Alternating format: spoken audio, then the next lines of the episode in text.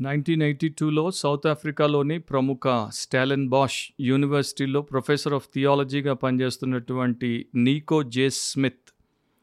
ఆయన తన ఉద్యోగానికి రాజీనామా చేసి మామెలోడి అనేటువంటి ఒక పట్టణం అది ప్రెటోరియాకి బయట ఉన్నటువంటి పట్టణం ఆ పట్టణంలో ఉన్నటువంటి ఒక వెయ్యి మంది గల నల్ల జాతీయుల సంఘానికి పాస్టర్గా వెళ్ళాడు. అది ఆయన జీవితంలో చేసినటువంటి చాలా పెద్ద మార్పు. అంటే ఆయనకి వచ్చేటువంటి పెద్ద మొత్తం జీతాన్ని వదులుకొని తక్కువ మొత్తానికి ఆ సంఘానికి కాపరిగా ఆయన వెళ్ళడం అనేది విశిష్టమైనటువంటి విషయం. అక్కడ వైట్స్ ఓన్లీ సెక్షన్ అంటే తెల్లవారు మాత్రమే ఉండేటువంటి ఒక కాలనీలో ఈయన ఉండేవాడు ఆయన సంఘానికి దగ్గరగా. మరి ఆయన్ని అడిగినప్పుడు మీరు ఇంత పెద్ద చేంజ్ చేశారు మీ లైఫ్లో దాన్ని బట్టి మీరు ఏమంటారు అన్నప్పుడు ఇది నా జీవితంలో ఒక మలుపే కాదు. ఇది నా జీవితంలో నేను మరొక్కసారి జీవించడం మొదలుపెట్టానేమో అన్నంత గొప్ప మార్పును తీసుకుని వచ్చింది. అండ్ ఇది నాకు ఒక గొప్ప అవకాశాన్ని ఇచ్చింది. అదేంటంటే నల్ల జాతీయుల మధ్యలో బ్లాక్ పీపుల్ మధ్యలో ఉండడం వారిని తెలుసుకోవడం వారికి ఉన్నటువంటి ఆశలేంటో వారికి ఉన్నటువంటి భయాలేంటో అన్నింటినీ బాగా ఎరిగి ఉండడం. సో ఆయన అక్కడ ఆ వెయ్యి మంది సంఘానికి కాపరిగా పనిచేస్తున్నప్పుడు ఆరు సంవత్సరాల తర్వాత ఆయన చేసినటువంటి ప్రయత్నాలను బట్టి నూట డెబ్బై మూడు మంది తెల్లవారు అక్కడికి రావడం నాలుగు రోజులు మామెలోడిలో ఈ యొక్క నల్ల జాతీయుల సంఘముతో కలిసి వారి చిన్న చిన్న ఇళ్ళలో ఉండడం కష్టపడి వారి యొక్క ఆ కడుపేద బ్రతుకుల్లో వీరు కూడా అడ్జస్ట్ అయ్యి వారిని గురించి తెలుసుకోవడానికి ప్రయత్నం చేశారు. సో ఇది ఈ తెల్లవారు నల్లవారు వైట్స్ అండ్ బ్లాక్స్ మధ్యలో ఉన్నటువంటి జాతి వివక్షను పూర్తిగా తుడిపి పెట్టడానికి పూర్తిగా రూపుమాపడానికి నీకో జే స్మిత్ చేసినటువంటి ఒక ప్రయత్నం. అండ్ ఆయన ఈ సంఘటనను గురించి మాట్లాడినప్పుడు ఏమన్నాడంటే ఈ దేశంలో ఉన్నటువంటి తెల్లవారికి ఈ దేశంలో ఉన్నటువంటి నల్లవారి నల్ల చర్మము కింద ఎంత నొప్పి ఉందో తెలవాలని నేను ఈ యొక్క ప్రయోగాన్ని చేశాను. సో నా ప్రియ క్రైస్తవ సహోదరి సహోదరులారా ప్రపంచవ్యాప్తంగా బయట ఉన్నటువంటి అన్య సమాజంలో కావచ్చు లేకపోతే క్రైస్తవ సంఘము క్రైస్తవ సమాజంలో కావచ్చు పక్షపాతం అనేది వివక్ష అనేది అండ్ దురభిమానం అనేది లేకపోతే ఒకరిని ఎక్కువ ఒకరిని తక్కువగా చేసి చూడడం అనేది ఎప్పటి నుండో తరతరాలుగా వస్తున్నటువంటి ఒక జాడ్యం అండ్ అది చాలా పెద్ద పాపం. యేసుక్రీస్తు యొక్క సువార్త చేసినటువంటి ఒక విశిష్టమైనటువంటి కార్యం ఏంటంటే మనుషుల మధ్యలో ఉన్నటువంటి అన్ని విధములైనటువంటి భేదములను తొలగించి క్రీస్తు యేసునందు వారిని ఏకము చేసి నూతన సృష్టిగా నవీన పురుషునిగా మార్చడం. అది దేవుడి కార్యం. అయినప్పటికీ కూడా మానవులు దాన్ని పూర్తిగా అంగీకరించక వారి స్వార్థం వారి అహం వారిలో ఉన్న మదాన్ని బట్టి వారు ఇంకా పాపిష్టి జీవన విధానానికి అలవాటు పడినప్పుడు వారు బయట సమాజంలో ఉన్న లేకపోతే క్రైస్తవ సంఘంలో ఉన్న పెద్ద తేడా మనకి కనిపించదు. మహిమా స్వరూపియగు యేసుక్రీస్తు ప్రభువుని మనము అలా ఆరాధించడం లేకపోతే వెంబడించడం అనేది అసాధ్యం.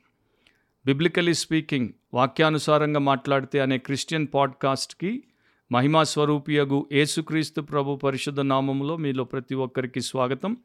మనము ప్రతి వారము దేవుడి వాక్యం మనకు నేర్పించేటువంటి సత్యమును బట్టి జీవానికి భక్తికి కావలసినటువంటి ప్రతి విషయాన్ని నేర్చుకోవడం దాని ప్రకారం నడుచుకోవడానికి కార్యక్రమం ఈ పాడ్కాస్ట్ ఉపయోగపడుతుంది. దాన్ని బట్టి దేవుణ్ణి స్థుతిస్తున్నాను అండ్ ఈరోజు మన ఎపిసోడ్లో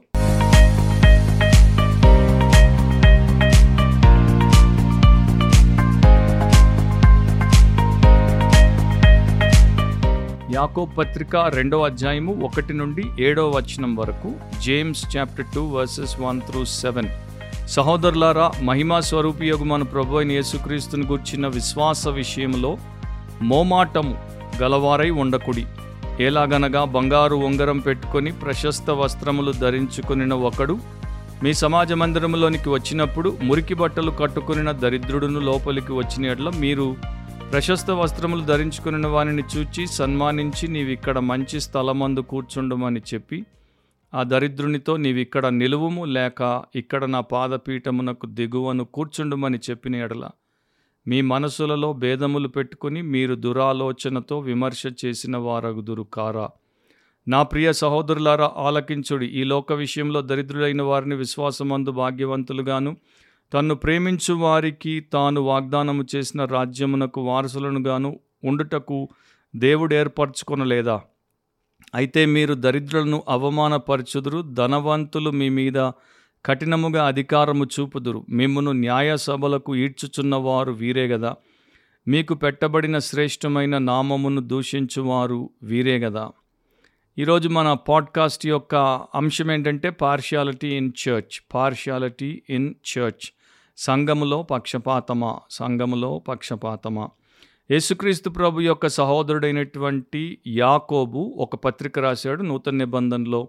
హెబ్రిలకు రాసిన పత్రిక తర్వాత కనబడేటువంటి పత్రిక యాకోబ్ పత్రిక. దాంట్లో ఆయన నిజమైనటువంటి భక్తి గురించి విశ్వాసం గురించి మాట్లాడతాడు. ఒకటో అధ్యాయం ఇరవై ఏడో వచనంలో తండ్రి అయిన దేవుని ఎదుట పవిత్రమును నిష్కలంకమునగు భక్తి ఏమిటో చాలా చక్కగా చెప్పాడు. సో దాని యొక్క వివరణకు రెండవ అధ్యాయంలో ఒక చాలా సర్వసాధారణమైనటువంటి కామన్ ఇష్యూని గురించి విషయాన్ని గురించి ఆయన మాట్లాడుతున్నాడు. సో తండ్రి అయిన దేవుని ఎదుట పవిత్రమును నిష్కలంకమునైనటువంటి భక్తి ఏంటి అంటే ఇహలోక మాలిన్యము తన కంటకుండా తన్ను తాను కాపాడుకొనుటయే. ఇహలోకము అంటే ఈ లోకము. ఈ లోకంలో జాతి వివక్ష కుల వివక్ష మత వివక్ష అండ్ రకరకాల భేదభావములు ఉన్నాయి. అందరికీ తెలిసినటువంటి వి విషయమే. పక్షపాతం ఉంది అండ్ దాంతోపాటు కొందరిని అభిమానిస్తారు కొందరిని అవమానిస్తారు కొందరిని అంగీకరిస్తారు కొందరిని తృణీకరిస్తారు. ఇదంతా కూడా లోకము చేసేటువంటి ఒక అపవిత్రమైనటువంటి విషయం. మాలిన్యముతో కూడుకున్నటువంటి విషయం. క్రైస్తవ సంఘంలో ఉన్నటువంటి భక్తులు లేకపోతే విశ్వాసులు లోక మాలిన్యానికి తమను అప్పగించుకోకుండా ఎలా ఉండొచ్చో దాని గురించి ఒక ఎగ్జాంపుల్గా ఈ రెండవ అధ్యాయంలో పక్షపాతం అనేది సంఘంలో ఉండకూడదు. ఉంటే లోక మాలిన్యము సంఘంలోనికి వచ్చేసింది సంఘము అపవిత్రమైపోయింది అన్నట్టు ఆయన చెప్తున్నాడు. సో యాకోబ్ ఇక్కడ పక్షపాతము అనేటువంటి ఒక విషయం గురించి ఆయన మాట్లాడినప్పుడు అంటే ఒక వ్యక్తి పట్ల ఉన్నతమైనటువంటి అభిమానాన్ని లేకపోతే ఆలోచన అభిప్రాయాన్ని కలిగి ఉండడం మరొక వ్యక్తి పట్ల నీచమైన భావము అభిప్రాయాన్ని కలిగి ఉండడం. అండ్ ఇద్దరు వ్యక్తుల్ని సమానంగా చూడకపోవడం. ఎందుకు అంటే పైవేషమును బట్టి ఒకడికి ధనం ఉంది ఒకడికి దారిద్ర్యం ఉంది. సో పైన ఒకడు ప్రశస్త వస్త్రాలు బంగారు ఉంగరముతో కనబడితే వాడిని గౌరవించడం. ఇంకొకడు పేద వస్త్రాలతో అండ్ మురికి బట్టలతో కనబడితే వాడిని అవమానించడం లేకపోతే తృణీకరించడం. ఇది క్రైస్తవులు క్రైస్తవ సంఘంలో చేయకూడనటువంటి విషయం. So the charge of partiality అంటే ఆయన ఏ సమాజ మందిరంలో ఉన్నటువంటి క్రైస్తవ సంఘం. అప్పుడు ఇంకా ఆయన యాకోబ్ రెండో అధ్యాయంలో దాన్ని సమాజ మందిరమే అని అన్నాడు సినగాగ్ అని అన్నాడు చర్చ్ అని అనలేదు. ఎక్కువ శాతం ఇంకా యూదులే విశ్వాసులుగా మారారు కనుక అన్యులు ఇంకా ఎక్కువ జత అవ్వలేదు కనుక బహుశా అట్లా అని ఉంటాడు. అండ్ న్యూ టెస్టిమెంట్లో ఇది ఒకే ఒక చోట క్రిస్టియన్ చర్చ్ని యాకోబు ఇంకా సినగాగుగానే పోల్చి మాట్లాడడం అనేది చూస్తాం. సో ఇక్కడ ఆ యొక్క స్థలానికి భక్తితో మనుషులందరూ కూడుకొని దేవుణ్ణి ఆరాధించే స్థలానికి రెండు రకాల ప్రజలు వచ్చినప్పుడు ధనికులు వచ్చినప్పుడు దరిద్రులు వచ్చినప్పుడు ధనికులను ఒక రకంగా దరిద్రులను ఇంకో రకంగా మీరు చూడకూడదు చూస్తే అది పాపము అని చెప్తున్నాడు. సో గ్రీక్లో పర్సనల్ ఫేవరెటిజం అనేది అంటే వ్యక్తిగతంగా మనకు ఒకరి పట్ల ఉన్న అభిమానం అనేది ఒకే ఒక పదంలో వాడబడింది. ప్రొసోపో లెప్సియా అనేటువంటి పదం. అది రెండు పదాల నుండి వచ్చినటువంటి ఒక పదం. దాని అర్థం మొదటి అర్థం ఏంటంటే to receive or to take అంగీకరించుట లేక పుచ్చుకొనుట. రెండవ అర్థం ఏంటంటే ఫేస్ ఆర్ పర్సన్ ఒక వ్యక్తిని అంగీకరించుట లేకపోతే ముఖ విలువను బట్టి చేపట్టుట దాన్ని తీసుకోవడం. So taking at face value అని అంటారు చూడండి. అంటే పైన కనబడేటువంటి ఆ ముఖ విలువను బట్టి దాన్ని తీసుకోవడం. Receiving someone by what they appear to be ఒకరు పైకి కనబడినటువంటి దాన్ని బట్టి వారిని అంగీకరించడం. ధనికుడు బాగా కనబడతాడు కనుక వారిని వెంటనే అంగీకరించేస్తున్నారు. దరిద్రులు బాగా కనిపించరు కనుక వారిని తృణీకరించేస్తున్నారు. సో క్రిస్టియానిటీలో క్రైస్తవ్యంలో విశ్వాసంలో మహిమా స్వరూపుడగు యేసుక్రీస్తునందున్నటువంటి శిష్యుల్లో ఈ దుర్లక్షణం అనేది ఉండకూడదు. ఎందుకంటే క్రైస్తవులు యేసుక్రీస్తు సువార్తను బట్టే ప్రతి వ్యక్తిని అంగీకరిస్తారు. ఒక పాతకాల పాస్టర్ అందుకే అన్నాడు favouritism indicates the tilt of one soul అని. అంటే ఒకని ఆత్మ అలా పక్కకి వంగిపోయినది అన్నదానికి సూచనగా వాడిలో ఈ కొందరిని అభిమానించి కొందరిని అవమానించేటువంటి గుణలక్షణం ఉండడమే అని చెప్పాడు ఆయన. సో క్రీస్తు యేసునందు విశ్వాసం కలిగినటువంటి వారు క్రీస్తు యేసునందున్నటువంటి వారి పట్ల పక్షపాతము చూపుట అది దేవుడు ససేమిరా ఒప్పుకోనటువంటి విషయం. సో క్రైస్తవ సంఘంలో క్రైస్తవ విశ్వాసంలో పక్షపాతం ఉండకూడదు దాంట్లో వివక్ష ఉండకూడదు దాంట్లో కొందరి పట్ల అభిమానం కొందరి పట్ల అవమాన భావం అనేది ఉండనే ఉండకూడదు. క్రైస్తవ సంఘానికి ధనికులు వస్తారు దరిద్రులు వస్తారు అండ్ ఒక మోస్తారు జనాలు వస్తారు రకరకాల బ్యాక్గ్రౌండ్స్తో మనుషులు అక్కడికి యేసుక్రీస్తు ప్రభు యొక్క సువార్తను బట్టి విశ్వాసముతో పాపం ఒప్పుకొని మారుమనసు పొంది రక్షించబడి దేవుని యందు నూతన సృష్టిగా చేయబడి దేవుణ్ణి ఆరాధించడానికి సేవించడానికి వస్తారు కనుక.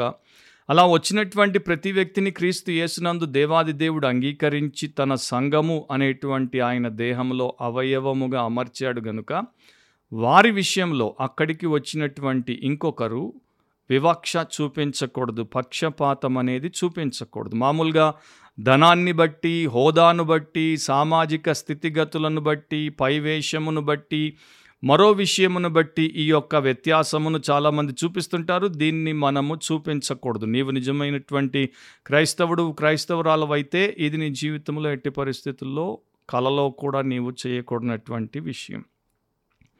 ద్వితీయోపదేశకాండం అంటే డ్యూట్రానమీ ఒకటి పదిహేడులో తీర్పు తీర్చినప్పుడు అల్పుల సంగతి కానీ ఘనుల సంగతి కానీ పక్షపాతము లేకుండా వినవలెను. న్యాయపు తీర్పు దేవునిదే. కాబట్టి మీరు మనిషిని ముఖము చూచి భయపడవద్దు. మీకు అసాధ్యమైన కఠిన వ్యాజ్యమును నా ఎదుగు తీసుకొని రావలను. నేను దానిని విచారించదనని వారికి ఆజ్ఞాపించి తిని సో అల్పులకు ఒక రకంగా గనులకు ఒక రకంగా మనము న్యాయము చేసేటువంటి పాపమును చేయకూడదు. ఏ మనిషి అయినా సరే వారి యొక్క ప్రవర్తన ఫలానికి వారు అర్హులు గనుక న్యాయపు తీర్పు దేవుడి పక్షాన తీర్చాలి అనేది ఇక్కడ మనము గమనించే విషయం.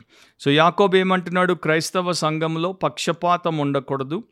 మరి ఇతరుల పట్ల నీచమైనటువంటి అభిప్రాయమును కలిగి ఉండకూడదు. ఒకరి గురించి వారి వ్యక్తిత్వం ఏంటో తెలుసుకోకుండా పైవేషాన్ని బట్టి ఒక నిరాధారమైనటువంటి అభిప్రాయాన్ని కల్పించుకోకూడదు. సో ఈ పక్షపాతం పార్షియాలిటీ ఏం చేస్తుందంటే రేస్ని బట్టి ర్యాంక్ని బట్టి రెప్యుటేషన్ని బట్టి రిచెస్ని బట్టి మనుషులను డివైడ్ చేసేస్తుంది విభజించేస్తుంది అండ్ దేవుడు దాన్ని అన్నటికీ మెచ్చడు అనేది గుర్తుపెట్టుకోవాలి. దేవుడు చూపించినటువంటి వివక్షను దేవుడి సంఘంలో దేవుడి ప్రజల మధ్యలో దేవుని ప్రజలుగా గుర్తింపబడేటువంటి వారు ఎట్టి విషయాల్లో కూడా చూపించకూడదు ఎట్టి పరిస్థితుల్లో కూడా చూపించకూడదు. నెదర్లాండ్స్లో ఒకసారి ఒక ధనికుల సంఘానికి మరి ఒక ఆయన వచ్చాడు సాదాసీదా వస్త్రాలతో వచ్చి కూర్చున్నాడు మొదటి వరుసలో కూర్చున్నాడు. సర్వీస్ ఇంకా మొదలవ్వలేదు కాసేపటికి ఒక గొప్ప వంశస్థురాలు వేగంగా నడుచుకుంటూ వచ్చింది. ఆ మొదటి వరుసకు వచ్చి మరి చాలా దురుసుగా ఆయనతో చెప్పింది ఇది నా సీటు ఇక్కడ ఎందుకు కూర్చుందో లేచి అవతల ఆ పేదోళ్ళు కూర్చునేటువంటి వైపు పోయి ఆ సెక్షన్లో కూర్చోమని. ఆయన ఒక్క మాట మాట్లాడకుండా మర్యాదగా లేచి వెళ్ళిపోయాడు. ఆమె కూర్చుంది సర్వీస్ అయిపోయింది సర్వీస్ అయిపోయిన తర్వాత అవతల వరుసలో ఉన్నటువంటి ఈమె స్నేహితురాలు ఆమె దగ్గరికి వచ్చి ఆమెను మరి నిలదీసి ఒక మాట అడిగింది. నీవు హడావిడిగా వచ్చి దురుసుగా లేపేసి అవతలికి పంపిస్తున్నటువంటి వ్యక్తి ఎవరో తెలుసా? ఆయన స్వీడన్ దేశపు రాజు ఆస్కర్. ఆయన మన దేశపు రాణిని కలవడానికి వచ్చి ఈరోజు ఆరాధనకు వచ్చాడు నువ్వేం తెలుసుకోకుండా ఆయన అవమాన పాలు చేసి అక్కడికి వెళ్ళగొట్టేవన్నప్పుడు ఈమె షాక్ తిన్నది. దాని తర్వాత ఆమె ఏం చేసినా కూడా ఆ యొక్క డ్యామేజ్ని రిపేర్ చేయడం అనేది అంత మామూలు విషయం కాదు. సో ఎంతోమంది మనుషులతో వ్యవహరించేటువంటి వారి వ్యవహారములో వారికి నిజముగా దేవుడి పట్ల ఎలాంటి అభిప్రాయం ఉంది అనేది చూపించేస్తారు. సో వారు దేవుడితో సరైనటువంటి రీతిలో వ్యవహరించే వారిగా ఉంటే దేవుడి పిల్లలతో కూడా ఆ పిల్లలకు ఉన్నటువంటి బ్యాక్గ్రౌండ్ స్టేటస్ ఏదైనా కూడా సరైనటువంటి రీతిలోనే వ్యవహరించేవారిగా ఉంటారు. సో ఇక్కడ మనం కూడా వేసుకోవాల్సినటువంటి ప్రశ్న ఏంటంటే మనము ఇతరులతో మరి ముఖ్యంగా మన క్రైస్తవ సంఘముతో ఎలా వ్యవహరిస్తున్నాం? సో ఇక్కడ వీరికి పక్షపాతం ఉంది కనుక వారి ప్రవర్తన ఎట్లా ఉందో దాని గురించి ఆ ఏడు వచనాల్లో యాకోబు రాస్తాడు. The conduct of partiality so వారి పక్షపాత ప్రవర్తన. నాలుగు విషయాల గురించి మాట్లాడాడు. వివరించి చెప్పడానికి ఇది సమయము కాదు గనుక నేను జస్ట్ పాయింట్అవుట్ చేస్తాను. మీకు వాటిని సూచిస్తాను. మొదటిది ఏమంటున్నాడు? మోమాటము గలవారై ఉండకుడి. మోమాటము అనేటువంటి తెలుగు పదం వాడబడిన దాని అర్థం ఏంటంటే పక్షపాతము గలవారై ఉండకుడి అభిమానము గలవారై ఉండకుడి. రెండవది మీ మనస్సులలో భేదములు పెట్టుకోవద్దు. మీరు దురాలోచన చెయ్యొద్దు అండ్ మీరు అన్యాయపు విమర్శ లేక తీర్పు తీర్చేటువంటి వారిగా ఉండొద్దు. ఒకరిని ఎక్కువని ఒకరిని తక్కువని ఒకరిని దగ్గరికి రమ్మని ఒకరిని దూరంగా పొమ్మని ఆ పాపం మీరు చెయ్యొద్దు అంటున్నాడు. మూడవది మీరు దరిద్రులను అవమానపరచుదురు వారిని అవమానపరచొద్దు. నాలుగవది మీకు పెట్టబడిన శ్రేష్టమైన నామము అదేంటి క్రైస్తవ నామము క్రీస్తు నామం? దాన్ని దూషించేది ధనుకులే వారితో మీరు జతగట్టొద్దు సో మీరు మిమ్మల్ని అవమానించేటువంటి వారిని అభిమానించి మిమ్మల్ని గౌరవించేటువంటి వారిని అవమానించొద్దు. జాగ్రత్త. దేవుడి సంఘంలో దేవుడి యొక్క ప్రజల కుటుంబములో ఈ పర్సనల్ ఫేవరెటిజం అనేది వ్యక్తిగత అభిమానం అనేది మీరు చేయకూడదు. ఎందుకంటే పార్షియాలిటీ అనేది పక్షపాతం అనేది దేవుడి నామమునకు అవమానాన్ని తీసుకుని వస్తుంది అది దేవుడి ప్రజలను విభజించేస్తుంది అండ్ అది దేవుడి తీర్పును తీసుకుని వస్తుంది అంటే దేవుడు ఆ వ్యక్తిని లేక ఆ కుటుంబాన్ని లేకపోతే అక్కడ ఉన్నటువంటి ఆ గుంపును తీర్పు తీర్చాల్సినటువంటి పరిస్థితిలోనికి వారిని వారు తెచ్చుకుంటారు. ఇప్పటికి కూడా ట్వంటీ ట్వంటీ త్రీలో కూడా ఈ యొక్క ఆర్టిఫిషియల్ ఇంటెలిజెన్స్ వచ్చినటువంటి సూపర్ ఇంటెలిజెన్స్ పెరుగుతున్నటువంటి సమాజంలో కూడా ఇంకా ప్రపంచంలో ఎన్నో చోట్ల రేషియల్ చర్చెస్ ఉన్నాయి. అంటే జాతిని బట్టి వివక్షతో ఏర్పాటు చేసుకున్నటువంటి ప్రత్యేకించబడినటువంటి క్రైస్తవ సంఘాలు ఉన్నాయి కాస్ట్ బేస్డ్ చర్చెస్ ఉన్నాయి. అంటే ఈ యొక్క కుల ప్రాతిపాదికన ఏర్పాటు చేయబడినటువంటి సంఘాలు ఉన్నాయి అండ్ ఇవి రెండు కూడా వాక్య వ్యతిరేకమైనవి. అంటే అన్బిబ్లికల్ అన్స్క్రిప్చరల్ ప్రాక్టీసెస్ అన్నమాట. ఒక చోట బ్లాక్ చర్చ్ ఉంటుంది ఒక చోట వైట్ చర్చ్ ఉంటుంది అంటే తెల్లవాడి సంఘము నల్లవాడి సంఘము లేకపోతే బ్రౌన్ చర్చ్ లేకపోతే ఎల్లో చర్చ్ లేకపోతే కమ్మ సంఘము లేకపోతే రెడ్డి సంఘము లేకపోతే మాల సంఘము లేకపోతే మాదిగ సంఘము మరి ఇది దేవుడి వాక్యము అంగీకరించినటువంటి ఒక దురాచారం. కానీ చాలామంది దేవుడి ప్రజలు అని చెప్పి దేవుడి వాక్యాన్ని బోధిస్తూ దేవుడి వాక్యాన్ని నమ్ముకుని దేవుడి వాక్యమే మా జీవనాధారం అని చెప్పి ప్రకటనలు చేసుకుంటూ కూడా ఇట్లాంటి పరిస్థితుల్ని వారే కల్పించి వారే పెంచి వారే పోషిస్తే వారిని యాకోబు తప్పు పట్టినట్టు దేవుడు తప్పు పట్టడా. సో క్లాస్ డిస్టింక్షన్స్ అనేవి ప్రపంచంలో ఇంకా ఒక జాడ్యముగానే ఉన్నాయి. ఆ రోజుల్లో రెండు వేల సంవత్సరాల క్రితము యజమానులు బానిసలు ఆ దేవుడి సంఘానికి వచ్చినప్పుడు లోపలికి రాగానే వారి మధ్యలో వ్యత్యాసం పోయేది. వారు క్రైస్తవులు మాత్రమే యజమానులు బానిసలు కారు. అదే ప్రకారము తెల్ల చర్మం వారు నల్ల చర్మం వారు సంఘానికి వస్తే వారి చర్మపు రంగును బట్టి ఒకరెక్కువ ఒకరు తక్కువ అయిపోరు. వారి యొక్క ఆత్మలో క్రీస్తు చేసిన కార్యమును బట్టి ఇద్దరు సమానంగానే ఉంటారు. సో ఇది దేవుడి వాక్యం మనకు నేర్పించేటువంటి విషయం. అండ్ దేవుడి వాక్యం ప్రారంభంలోనే ఇది నేర్పించిందంటే అప్పుడు కూడా ఇట్లాంటి సమస్య వారు సంఘంలో ఎదుర్కొన్నారు కనుకనే ఈ పరిస్థితిని వారు అడ్రస్ చేశారు. దాన్ని సరిచేయడానికి ప్రయత్నం చేశారు. జాన్ వెస్లీ ఆయన మెథడిజం లేకపోతే మెథడిస్ట్ మూవ్మెంట్ని ప్రారంభించాడు. ఆయనకి ఇది నచ్చలేదు. అంటే ఆయన ఇంగ్లాండ్లో ఉన్నప్పుడు ఆయన చర్చెస్లో ఎలిటిస్ట్ చర్చెస్ అంటే చాలా మరి గొప్ప సంఘాలుగా పేరుగాంచినటువంటి సంఘాలకి కామన్ పీపుల్ వచ్చేవారు కారు వారిని రానిచ్చేవారు కాదు. సో జాన్ వెస్లీ ఏం చేశాడంటే దీన్ని మార్చాలని చెప్పి ఇది దేవుడి వాక్యానుసారమైనటువంటి లక్షణం కాదని చెప్పి ఆయన చర్చ్ బిల్డింగ్లోనికి పోయి ప్రసంగాలు చేయకుండా ఆయన బయట ఆరు బయట పొలాల్లో ప్రసంగాలు చేయడం సమాధుల దొడ్డుల్లో ప్రసంగాలు చేయడం మొదలుపెట్టాడు. అక్కడికి అందరూ వచ్చేస్తారు. ఏ వివక్ష ఉండదు. ధనికుడు వస్తాడు దరిద్రుడు వస్తాడు కావలసినోడు వస్తాడు వాక్యం వింటాడు. సో ఆయన అట్లా ఆ చర్చ్లో ఉన్నటువంటి దురాచారాన్ని మార్చడానికి సంఘాన్ని అంటే ఆ గుంపును బయటికి తీసుకుని వచ్చి ఆ వ్యత్యాసాన్ని తొలగించే ప్రయత్నం చేశాడు. కానీ అదే జాన్ వెస్లీ స్టార్ట్ చేసినటువంటి మెథడిస్ట్ మూమెంట్లో మెథడిస్ట్ చర్చ్లో ఇది జరిగిన వంద సంవత్సరాలకి మళ్ళా ఈ వివక్ష అనేది వచ్చింది. ఈ మెథడిస్ట్ చర్చ్లోనే విలియం బూత్ అనేటువంటి ఒక సేవకుడు ఉండేవాడు. ఆయన కొంత పేదవాడు గనుక ఆయన పట్ల మెథడిస్టులు ధనికులుగా ఉన్నటువంటి వారు వివక్ష చూపించారు. దాన్ని బట్టి ఆయన కూడా వారికి వ్యతిరేకంగా పోరాడాల్సి వచ్చింది. అండ్ దీని గురించి విలియం బూత్ తన యొక్క పుస్తకంలో రాస్తాడు. ఎటికేలకు వారికి ఆయనకి మధ్యలో పడట్లేదు కనుక వారు ఆయన్ని తరిమేశారు. తరిమేస్తే ఆయన బయటికి వెళ్ళిపోయాడు పద్నాలుగేళ్ళు చాలా పేదవానిగా బతికిన తర్వాత అప్పుడు ఆయన శాల్వేషన్ ఆర్మీ అనే ఇంకొక డినామినేషన్ని మొదలుపెట్టాడు. సో మంచివారు వచ్చి దీన్ని పాడు చేయకుండా ఆపు చేసి బాగు చేసే ప్రయత్నం చేసినా వారు పోయిన తర్వాత వచ్చిన వారు అదే దర్శనంతో దాన్ని ముందుకు తీసుకెళ్ళకపోతే మరలా అదే సమస్య రావడం ప్రపంచవ్యాప్తంగా మనం చూస్తున్నాం.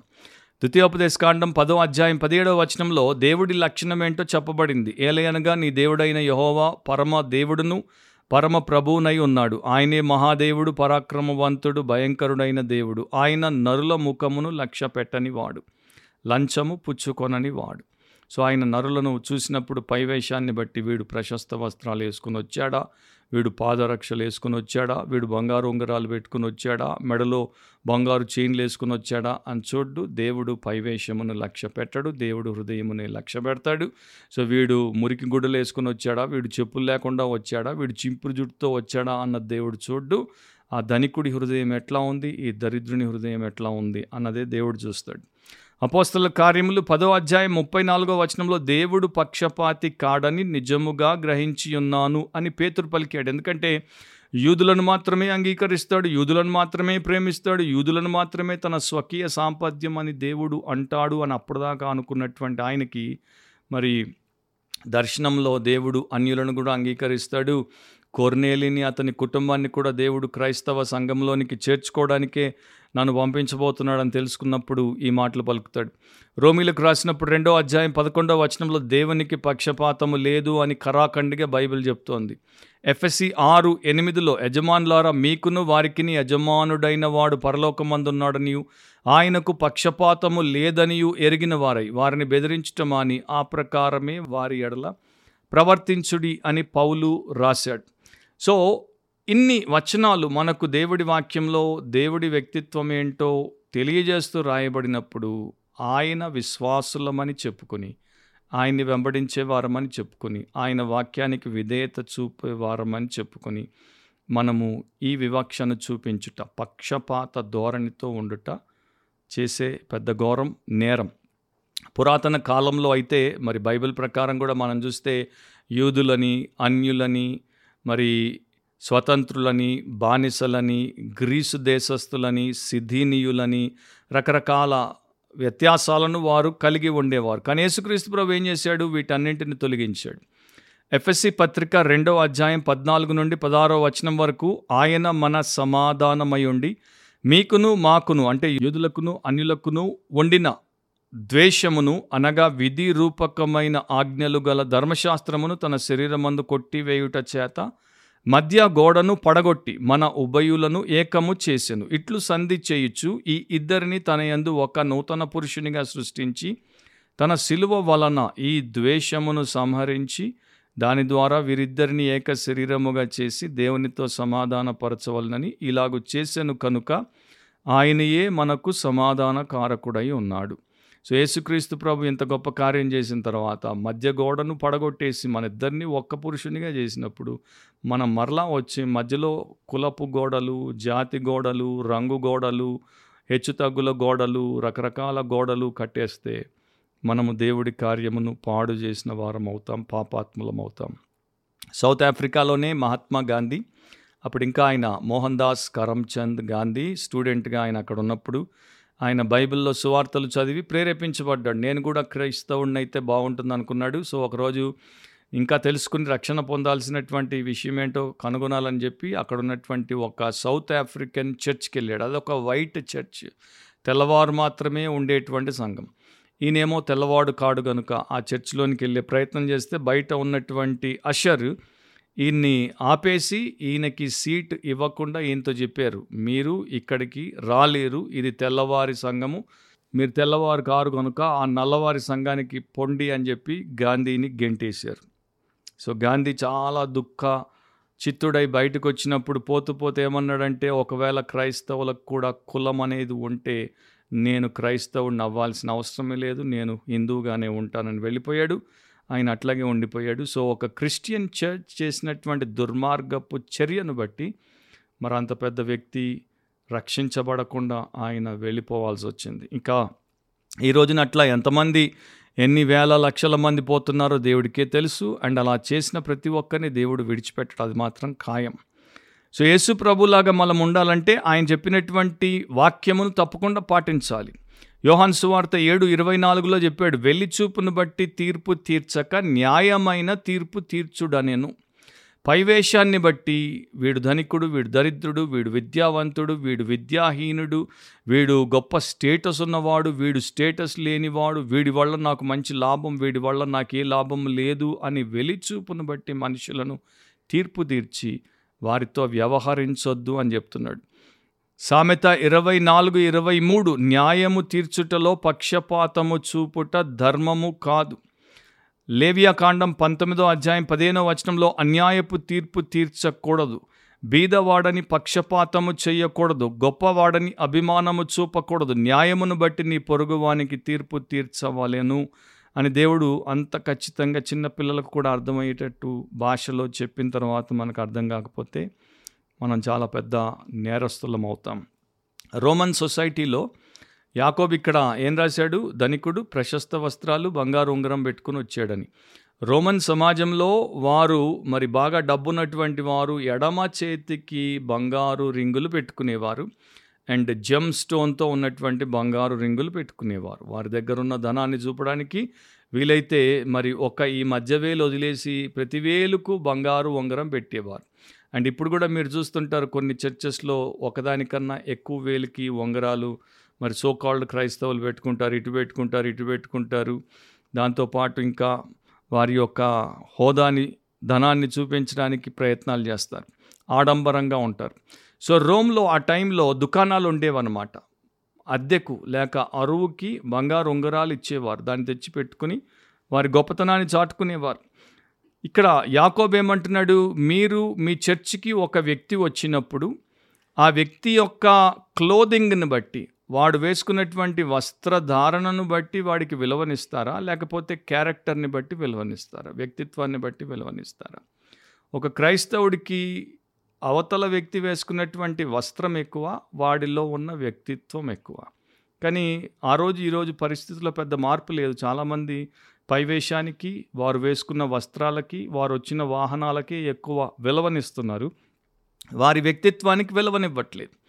సో అందుకే అంటారు ఇంగ్లీష్లో the wealth of an individual is no measure to the worth of that individual అంటే ఒక వ్యక్తికి ఉన్నటువంటి ఆస్తి ఆ వ్యక్తికి వ్యక్తిగా ఉన్నటువంటి అర్హత కన్నా ఎక్కువ కాదు. అంటే ఒకడికి ఉన్న అర్హత దేవుడి పోలికలో దేవుడి స్వరూపమందు సృజించబడినటువంటి మానవుడికి ఉన్న ఆ విలువ వర్త్ వాడికి ట్రిలియన్ డాలర్లు మీరు ఖాతాలో వేసినా రాదు. కానీ మనం ఎంత మూర్ఖులం అంటే వాడి వెల్త్ని బట్టి వాడికి ఆనర్నిచ్చి వాడి వర్త్ని బట్టి వాడిని మనము మరి అగౌరవపరిస్తే అది దేవుడు విడిచిపెట్టినటువంటి విషయం. మిడిల్ ఏజెస్లో ఫిఫ్టీన్ సిక్స్టీన్ సెవెంటీన్ సెంచురీస్లో ఎగ్జాక్ట్గా నాకు గుర్తులేదు. మ్యూరేటస్ అనేటువంటి ఒక పండితుడు ఉండేవాడు. లాటిన్ భాషలో తిరుగులేనటువంటి పాండిత్యము గడించినటువంటి పండితుడు కానీ చాలా పేదవాడు. సో ఒక చోట నుండి ఇంకొక చోటికి దేశ దిమ్మరిలాగా తిరిగేవాడు. పెద్ద భోజనం కూడా చేసేవాడు కాదు. బక్క చిక్కిపోయాడు బలహీనుడైపోయాడు రోగి అయిపోయాడు అతన్ని తీసుకుని వచ్చి మరి ఈ అనాథలను దిక్కులేని వారిని పెట్టేటువంటి ఒక స్థలంలో పెట్టారు. సో అక్కడ అతడిని చూసుకుని అతడికి మేలు చేయాల్సినటువంటి ఆ యొక్క మనుషులు ఎవరైతే సేవలు అందించాలో వారు ఇతడికి లాటిన్ రాదని చెప్పి లాటిన్లో మాట్లాడుకుంటున్నారు. వీడు త్వరలో చావబోతున్నాడు వీడు వచ్చి ఇక్కడ పడ్డాడు వీడికి మనం సేవలు చేయడం ఏంటి వీడి యొక్క విలువేంటి ఇట్లాంటి వాడిని మనం పట్టించుకోవాలా వీడికి మనం సేవ చేయాలా అని అంటుంటే మ్యూరేటస్ విన్నాడు. విన్న తర్వాత వారందరికీ దిమ్మ తిరిగేటువంటి రీతిలో లాటిన్ భాషలో చక్కగా ఏం చెప్పాడంటే call no man worthless for whom Christ died క్రీస్తు ఎవరి కొరకు చనిపోయాడో అలాంటి ఏ వ్యక్తిని కూడా పనికిరాని వారు అని అనకండి. వారికి దిమ్మ తిరిగిపోయింది నిజంగానే. సో ఈ రోజున మనము మన చర్చ్కి వచ్చేటువంటి వారిని వారి వస్త్రాలు వారి వేషము వారి వాహనము వారి ఉద్యోగము వారి వృత్తి వారి విద్యను బట్టి వీడును గొప్పవాడు. అండ్ ఆ వ్యక్తి మరి అవేవి లేకపోతే వీడు పనికి వాడు అంటే మనము తీర్పు తీర్చిన వారం మనము దేవుడి యొక్క ఉగ్రతకు శిక్షకు గురి అవ్వాల్సినటువంటి వారం. సో క్రీస్తు వారి కొరకు మరణించాడు కనుక తన స్వరక్తమిచ్చి వారిని సంపాదించాడు కనుక వారి విషయంలో మనము పక్షపాతము వివక్ష చూపించకూడదు. ఒక పాస్టర్ ఇట్లా రాశాడు ఐదు రకాలుగా క్రైస్తవ విశ్వాసులు డిస్క్రిమినేషన్ని చేస్తారు. అంటే వివక్షను చూపిస్తారు అన్యాయము చేస్తారు. మొదటిది on the basis of appearance ఆ వ్యక్తి కనబడేటువంటి పైవేషమును బట్టి వివక్ష. రెండవది on the basis of ancestry వారి వంశమును బట్టి వివక్ష. మూడవది on the basis of age వారి వయస్సును బట్టి వివక్ష. నాలుగవది on the basis of achievement వారు సాధించిన విషయాలను బట్టి వివక్ష. గొప్ప విషయాలు సాధిస్తే గొప్ప పెద్దగా సాధించకపోతే ఏం గొప్ప కాదు. తర్వాత ఐదవది ఏంటంటే on the basis of affluence వారికి ఉన్నటువంటి పరపతిని బట్టి వివక్ష. సో ఈ రకంగా క్రైస్తవ విశ్వాసులే. అంతెందుకు? విశ్వాసుల దాకా ఎందుకు? క్రైస్తవ సేవకులే ఈ యొక్క డిస్క్రిమినేషన్ అనేది చాలా ఎక్కువగా చర్చెస్లో చేస్తున్నారు. ట్వంటీ ట్వంటీ త్రీలో కూడా మన చుట్టూ ఎన్నో చర్చెస్లో జరుగుతోంది. బహుశా మీ చర్చ్లో కూడా జరుగుతూ ఉండాలి అండ్ మీరు కూడా చేస్తూ ఉండాలి. ఈ అధ్యాయంలో యాకోబు రిచ్ని కండెమ్ చేయట్లేదు. అంటే ధనికులను ఆయన ఖండించట్లేదు. ధనికుల యొక్క ప్రవర్తనను ఖండిస్తున్నాడు. ధనమున్నందుకు వాడు తప్పు అని చెప్పట్లేదు కానీ ధనమున్నవాడు తప్పుగా ప్రవర్తిస్తే తప్పుడు ప్రవృత్తిని చూపిస్తే అది తప్పు అంటున్నాడు. సో మనం కూడా రెండు చూస్తాం. ధనికులు దీనులై ఉండొచ్చు దరిద్రులు గర్విష్ఠులై ఉండొచ్చు. అది వారి వ్యక్తిత్వాన్ని బట్టి వారికి ఉన్నటువంటి ఆస్తిపాస్తుల్ని బట్టి ఉన్నటువంటి లక్షణం కాదు. కాకపోతే ధనవంతుల గురించి ఈ కాంటెక్స్లో యాకోబ్ ఏం చెప్పాడు? ధనవంతులు మీ మీద కఠినముగా అధికారము చూపుదురు మిమ్మును న్యాయ సభలకు ఈడ్చుచున్నవారు వీరే కదా ఆ రోజుల్లో ఉన్నటువంటి ఒక ఆనవాయితీ ఏంటంటే ఒకడి దగ్గర ఒకడు అప్పు పడితే అప్పు పడినవాడు అప్పిచ్చిన వాడికి ఎక్కడైనా రోడ్డు మీద కనబడితే అప్పు ఇచ్చినవాడు అప్పు పడిన వాడి యొక్క చొక్క ఇక్కడ మెడ దగ్గర గట్టిగా పట్టుకొని వాడు గట్టిగా ఊపిరి కూడా పీల్చుకోలేని స్థితిలో వాడిని ఈడ్చుకొని పోవచ్చు. అది ప్రభుత్వం వానికి ఇచ్చిన అధికారం. సో ఈ ధనికులు మిమ్మల్ని అట్లా పట్టుకుంటారు రోడ్డు మీద మీ పరువు తీసేస్తారు. మిమ్మల్ని కఠినముగా మీ మీద అధికారము చూపి మిమ్మల్ని న్యాయ సభలకు ఈడ్చుకుని పోయే వాళ్ళు వీళ్ళే కదా. కానీ వాళ్ళు మీ చర్చ్కి వస్తే వాళ్ళని మీ పక్కన పెద్ద సీట్లో కూర్చోబెడుతున్నారు. మీకు గౌరవిచ్చి వందనాలు చెప్పేటువంటి దరిద్రులు మీ చర్చ్కి వస్తే అక్కడ నిలబడు లేకపోతే నా కాళ్ళ దగ్గర కూర్చో అని చెప్తున్నారు. మీరు ఎంత అన్యాయం చేస్తున్నారు అని యాకోబు వారికి చంప మీద కొట్టినట్టు బుద్ధి చూపిస్తున్నాడు. జాన్ క్యాల్విన్ కూడా దీని గురించి రాసినప్పుడు ఒక మాట అంటాడు మీరు మీ ఎగ్జిక్యూషనర్స్ని ఆనర్ చేస్తున్నారు అండ్ మీ ఓన్ ఫ్రెండ్స్ని ఇంజ్యూర్ చేస్తున్నారు. మీ స్వంత స్నేహితులను గాయపరుస్తున్నారు మిమ్మల్ని చంపే వారిని సన్మానిస్తున్నారు. సో ఆలోచించండి మీరు ఎక్కడైనా ఎవరి పట్లైనా పక్షపాతము వివక్ష దురభిమానమును చూపించేటువంటి వారైతే ఇది మీకు వర్తించేటువంటి విషయం. ఎనభై రెండవ కీర్తన రెండవ వచనంలో ఇట్లా ఉంది. ఎంతకాలం మీరు అన్యాయముగా తీర్పు తీర్చుదురు? ఎంతకాలం భక్తిహీనుల ఎడల పక్షపాతము చూపుదురు?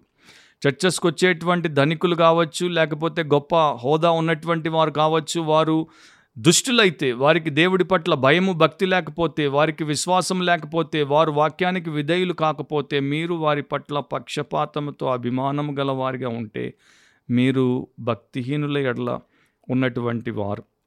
మొదటి తిమోతి ఐదో అధ్యాయం ఇరవై ఒకటో వచనంలో విరోధ బుద్ధితోనైనను పక్షపాతమునతోనైనను ఏమీ చేయక అని పౌలు తిమోతికి రాస్తాడు.